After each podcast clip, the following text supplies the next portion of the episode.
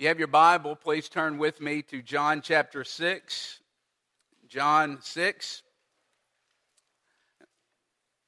We've been studying the book of John since really the beginning of the year, and we come now to the longest chapter in the book of John. It's actually the longest chapter uh, in the New Testament. And this is one of those uh, Sundays where if you've got a Bible, you probably want to open it because uh, I'm not going to read the entire passage because we would be here till uh, well past noon. Uh, so, but I will refer to different verses that maybe I do not read. And so if you have a Pew Bible or, or your own Bible, this would be a good opportunity to open that up and um, use it this morning. It might be helpful for you. This is God's holy an inspired word. John chapter 6, starting in verse 25. When they found him on the other side of the sea, they said to him, Rabbi, when did you come here? And Jesus answered them, Truly, truly, I say to you. And so Jesus is saying, Listen up. This is really important. He says, You are seeking me not because you saw signs, but because you ate your fill of the loaves. Do not work for the food that perishes, but for the food that endures to eternal life, which the Son of Man will give you. For on him God the Father has set his seal. Then they said to him, What must we do to be doing the work of God? And Jesus answered them, This is the work of God, that you believe in him, him whom he has sent. And so they said to him, Then what sign do you do that we may see and believe you. Okay, keep in mind, he just fed 15,000 people. Okay, give us a sign that we might see and believe in you. What work do you perform?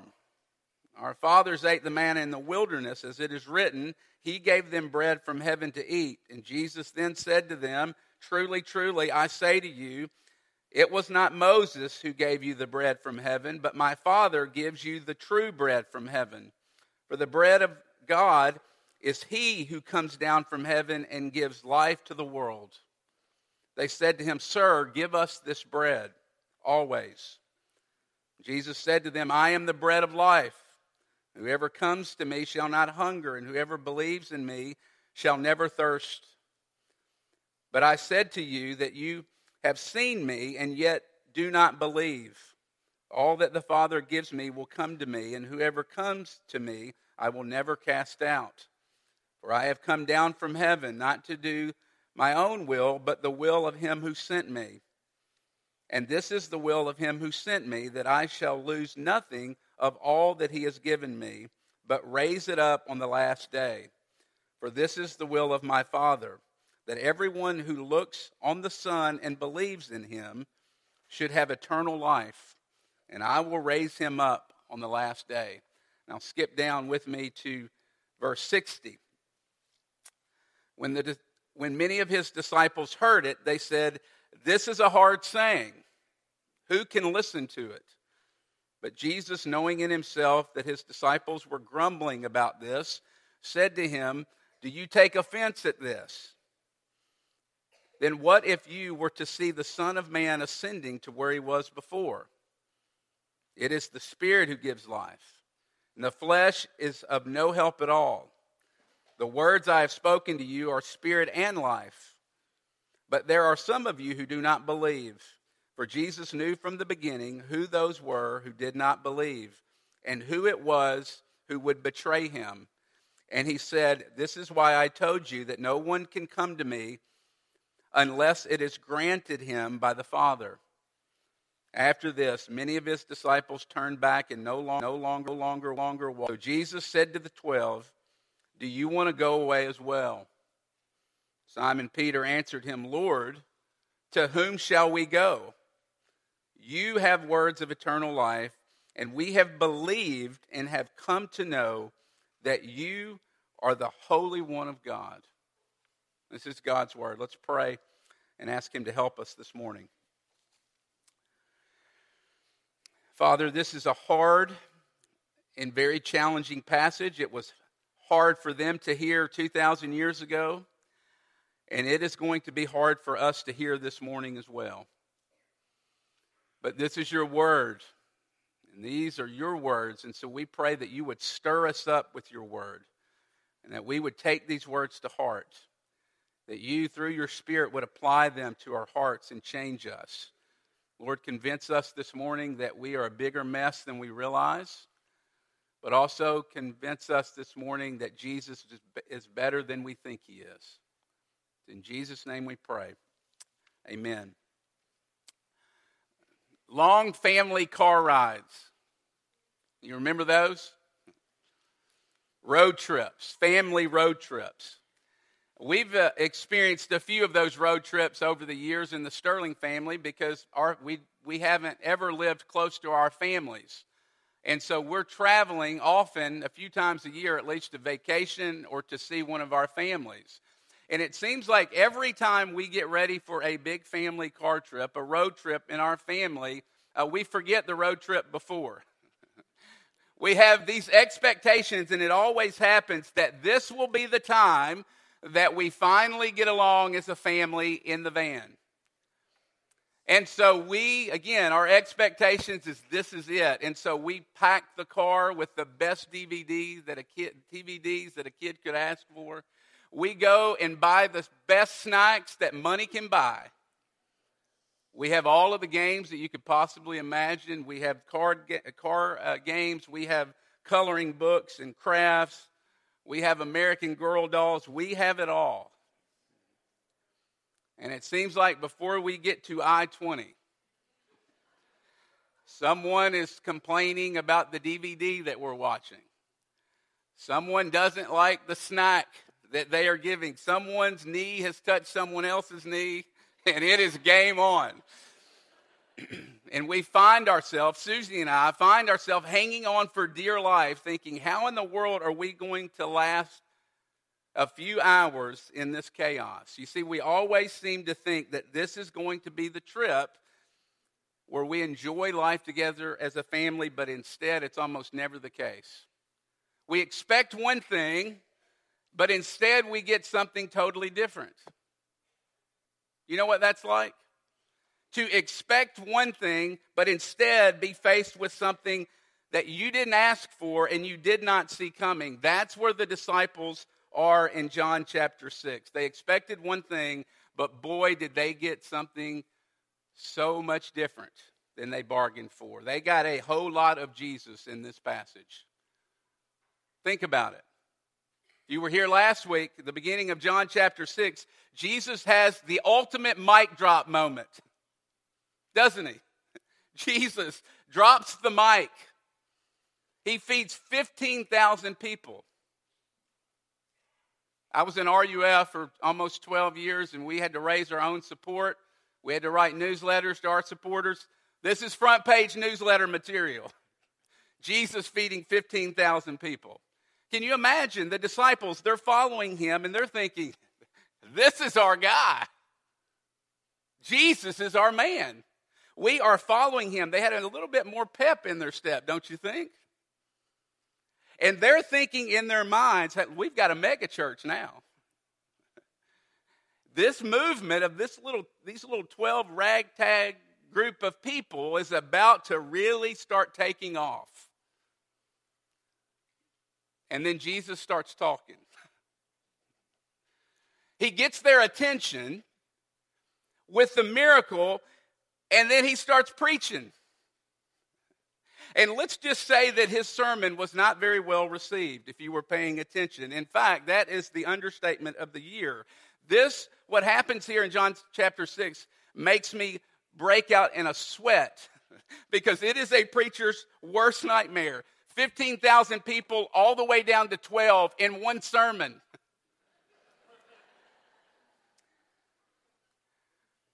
Jesus here is saying some really hard things, really hard things, and some confusing things. How do we know? Look at verse 60. This is hard. Who can understand this? Who can even listen to this, Jesus? And here's what's interesting Jesus doesn't blink. Jesus doesn't flinch. He doesn't. If it were me, I'd back way off and say, Woo, we got to get some feel good stuff going here. No. Jesus actually comes harder. Look at verse 66. One of the saddest verses in all of Scripture. And after this, many of his disciples turned back. Disciples, not random people, people that were following him, turned back and never walked with him again. And then, did you catch it again? So he turned to the 12. Okay? BJCC. And then the next day, down to 12 in one sermon. And so the question that we need to ask is what was it that Jesus was saying? What was his sermon? Uh, why was it so hard that many people decided that they were going to turn and never follow him again? That's the question we're going to look at this morning. And again, you can't cover everything. If you try to cover everything, you end up saying nothing. Okay, so we're not going to cover every single verse in this. That would be impossible. We're going to fly over at 30,000 feet and we're going to look at three things that were hard about what the people were hearing that day. And the first one is this it was hard because Jesus exposed them. Secondly, we're going to see that it was hard because Jesus was making exclusive claims. And thirdly, we're going to see it was hard because he challenged their pride. So let's look at those three things. Number one, he exposed their hearts. Look at verse 26. He feeds the multitudes, and they go after him. They track him down. And then Jesus says again, Truly, truly, I say to you, and anytime we see that in the Bible, we should listen up because Jesus is saying, This is really, really important what I'm about to say. And he says, You're seeking me not because you saw the signs, because remember, the signs that Jesus were doing was doing was meant to point to him. And he says, So you're, you're not seeking me because of the signs. You're seeking me because you got your bellies full. That's the opening line of his sermon. You want to talking about you want to talk about coming out of the gate strong. He comes out of the gates very strong and he says that in the very opening line he exposes their hearts. And basically he says to them, you're following me because I'm doing something for you uh, physically. You're following me because of the benefit that I'm giving you. You're not following me for me. And I think this is really important, and we've got to pay attention to this because, again, truly, truly, so this is one of the most important points in Jesus' sermon here. And it's this there is a way for us to do Christianity and totally miss Jesus in the process. There is a way for us to go about Christianity and only be seeking the gifts and not the giver of the gifts. In other words, there's a way to be doing this and seeking Jesus only for what we can get for, from him. Not for not seeking him just to get him. And that is not really loving and following Jesus. And I don't know about you, but that's a wake up call, isn't it? That should sober us up because here's what it's saying that it's it is possible for us to live the good life, to go to church every week, to even receive the word with joy. It's possible for us to lead all sorts of small groups and Bible studies and teach a kingdom community. And yes, it's possible to even be a pastor like me and not really love Jesus. You see, that's frightening. And it was hard for them to hear, and it's hard for us to hear because Jesus is saying it's possible for you to follow me and I not really be the object of your love and affection, but that something else is really the object of your love and affection, and you are simply using me in order to get what you want. And Jesus says to them, Don't look at the food that perishes. Look at the food that I deliver because it gives you eternal life. And I will give it to you because I have come into the world not to dispense gifts. I am the gift. I am the bread of life. Charles, Charles Spurgeon has this famous illustration, and it's been used in tons of times and in various contexts, but it's a great illustration. And he tells about a kingdom long ago in which a gardener grew this huge carrot. And he takes this carrot to give it to this prince. And the prince could discern that the gardener had a pure heart and that he was giving it to the prince because of his love and devotion for him. And he discerned that the gardener did not expect anything in return. And so, as the gardener's leaving, the prince looks and says, My son, you see all of this land. I give you this land. Now go produce an even greater crop.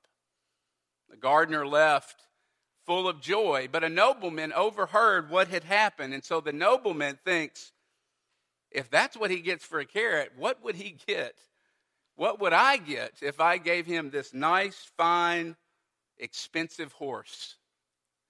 So the nobleman takes this horse into the prince and gives it to him. And the prince discerns his heart and says, You expected me to give as I gave to the gardener, but I will not, because you two are very different. You see, the gardener gave me the carrot, and you gave yourself the horse. See, friends, Jesus is saying here in the opening line of his sermon, he is daring us to ask the why question. Why is it that you do what you do this morning? Why are you here this morning at Faith Presbyterian Church? Are you here this morning to worship God and get to know Him better? Are you here simply to maintain a good reputation in the community? Are you here this morning just simply to soothe your guilt and make yourself feel better? Do you obey God because you know that that is the way and the path to life? Or do you obey God in order to get things from Him? You obey and follow Jesus and show up and do all the right things so that God will give you more income? So that God will give you good kids or provide a person for you to marry? See, how do you know this morning that you're using Jesus or you're really loving Jesus? Well, there's lots of ways to find out, but one way is find out how you handle personal suffering. In other words, what happens when you think you're doing everything right and you've worked hard to follow Jesus and then all of a sudden things go wrong for you and don't turn out the way you planned and you all you suddenly do not get what you want. That's when you know. Because at that point your heart is outed by reality. And the true condition of your heart will be revealed. When it gets difficult, what comes out of you? Is it anger and frustration and grumbling? Or is it belief and trust in God? You see, when the going got tough for the crowds, they left. And the question Jesus is asking us this morning is will we? Will we? Secondly, this was hard for them to hear because Jesus was making exclusive claims about himself. And it shouldn't surprise us really because remember, all through the Gospels, and we even uh, talked about this at the very first sermon in John chapter 1, is that if you look at the Gospels and we see it here, that no one just simply likes Jesus. No one, there's no middle of the road with Jesus. No one just shrugs him off. Remember, you either love Jesus or you hate Jesus. They either wanted to crown him as king or they wanted to kill him. Look at verse 15. If you have your Bible, we looked at it last week. After Jesus does the miracle, what do they do? They want to make him king. He's the one we've been waiting for. And then all of a sudden, one day later, they leave him. They desert him. Why? Because the claims that he was making about himself were hard to hear. Look at verses 32 through 35. Jesus calls God his Father. Okay, think about what's happening there. God, they're saying, you know, Moses gave us bread in the wilderness. And Jesus says, no, he did not. God gave you the bread and the manna in the wilderness. And so who's giving you the bread now? I am. In other words, I am God, the God of Exodus. I am Him in the flesh. God is my Father. That's why at the end of chapter 5, that's why they wanted to kill Jesus. Because of the claims that he was making. Jesus was not just saying, and notice, these aren't claims that other people are making about Jesus. These are claims that Jesus is making about himself. He's saying, I'm not just one way of many to get to God, I am the way to get to God. Chapter 14, verse 6 I am the way, the truth, and the life, and no one comes to God except through me. Isn't it interesting? We often think that what we're experiencing now uh, with our faith and with Christianity is very unique because that is not a popular thing to say. But it's nothing new. See, it was just as hard for people, as hard as it is for people to accept today, those claims that Jesus makes, it was just as hard for them to accept 2,000 years ago. Look at verse 42. You're not God. You're Mary and Joseph's son. You're crazy. You see, it was hard for them to accept, but here, here, I don't know where you are with Jesus this morning, but if you're skeptical of Jesus, you have got to deal with the claims Jesus makes about himself. Because no one else in any other religion makes the claims that Jesus makes. You also got to deal with the fact that Jesus, the people that were closest to him, that knew him the best, believed that what he was saying was true. Look at verse 69. Where else are we going to go? We, we believe, and we have come to know that you are the Holy One of God. But notice his claims have a purpose. Look at verse 35. It's not claims just to make claims about himself, but they have a purpose. And he's saying, I have come to bring you life. I am the bread of life. Whoever comes to me shall not hunger. Bread back then was not optional, it was a primary food and you needed it daily for your nourishment. And so when Jesus says, I am the bread of life, he is looking out at these crowds and he is saying, just like you can't live without bread, you cannot live your life without me. And you are looking for something in your life because it's a human desire. You're longing for something to fill, fill you up looking for a place to find life, and Jesus says, I am that place. I am the bread of life.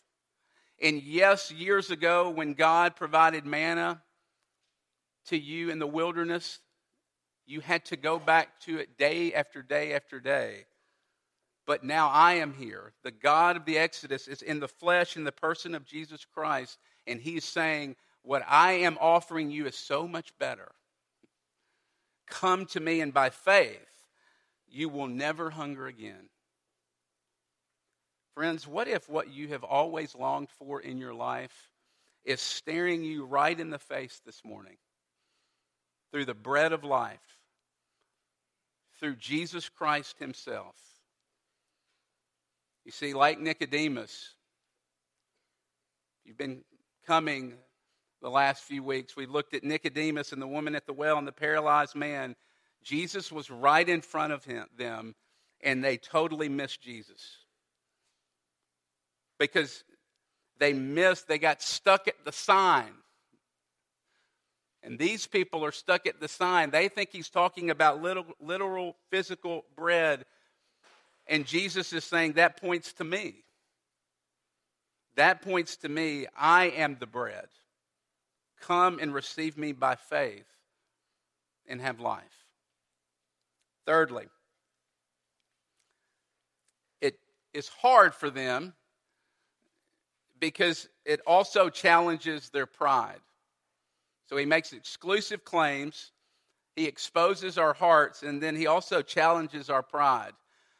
Look at verses 63 through 64. You know, you would think that towards the end of his sermon that he would take the foot off the gas just a little.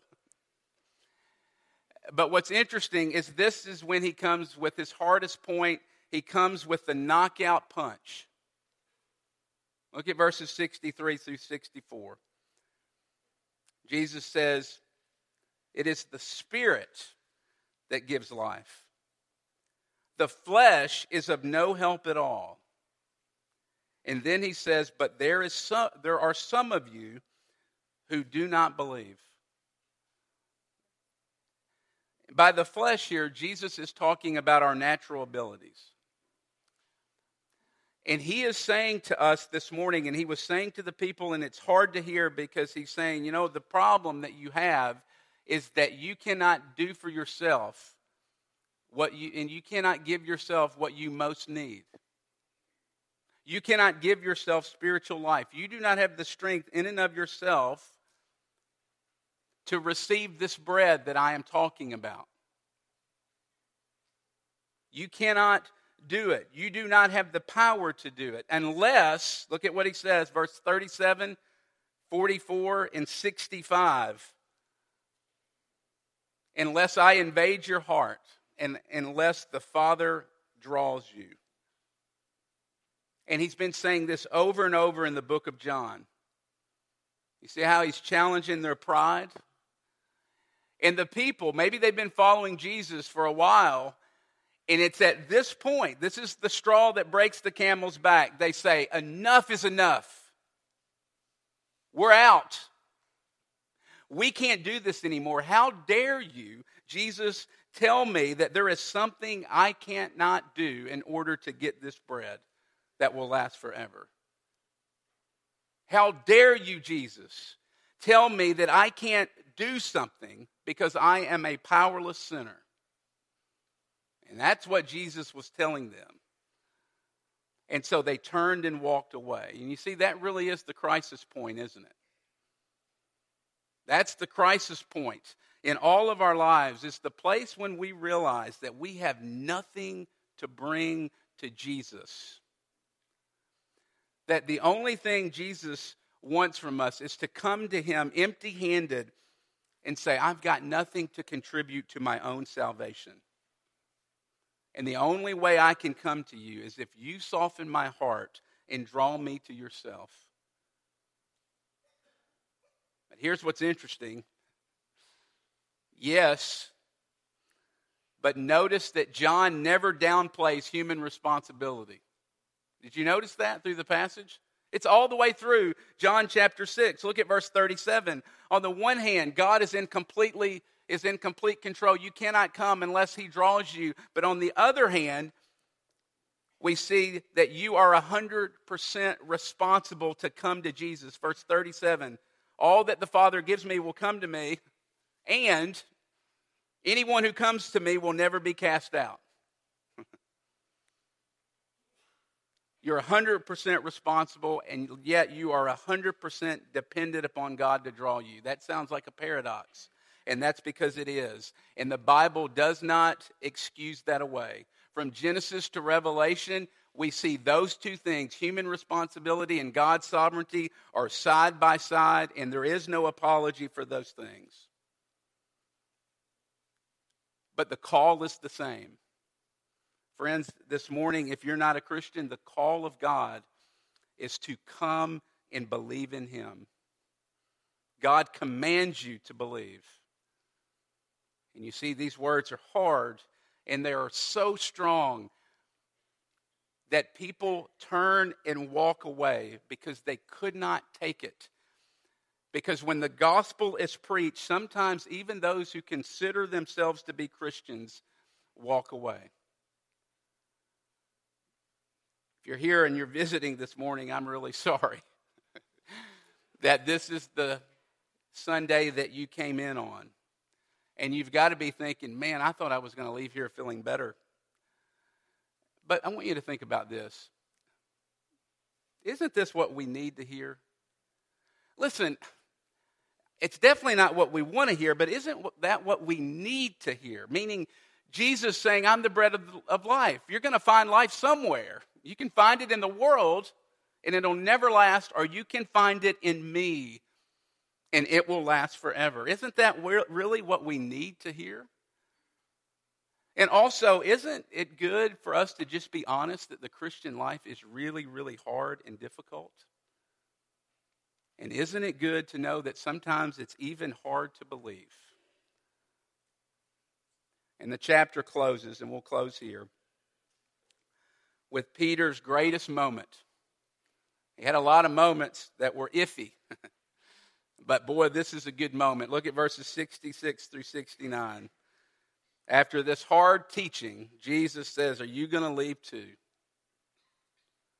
And Peter responds, Where else can we go? There is no place that we can go because no one has the words of eternal life but you.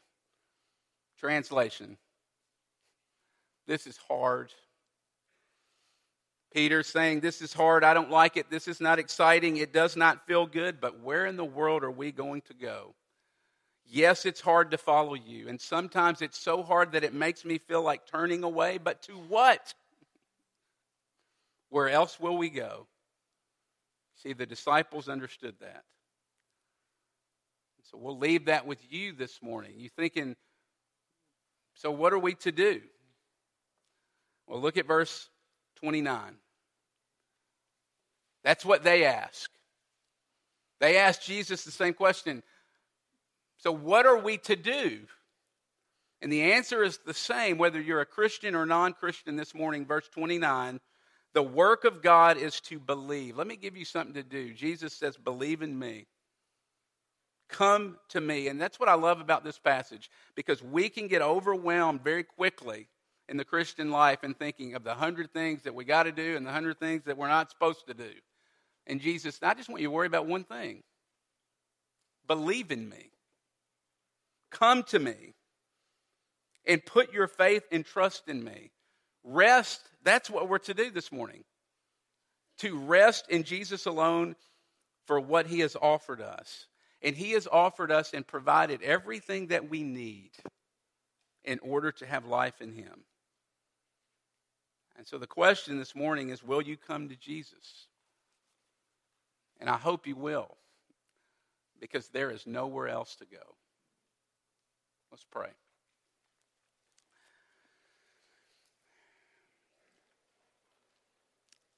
Father, thank you for offering yourself as the bread of life. Lord, forgive us for how we often look to other things for our satisfaction.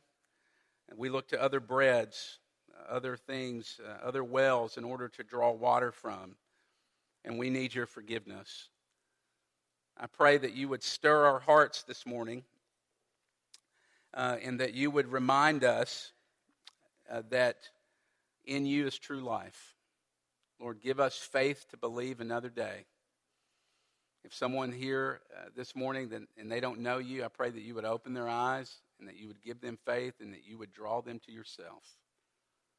In Jesus' name, amen.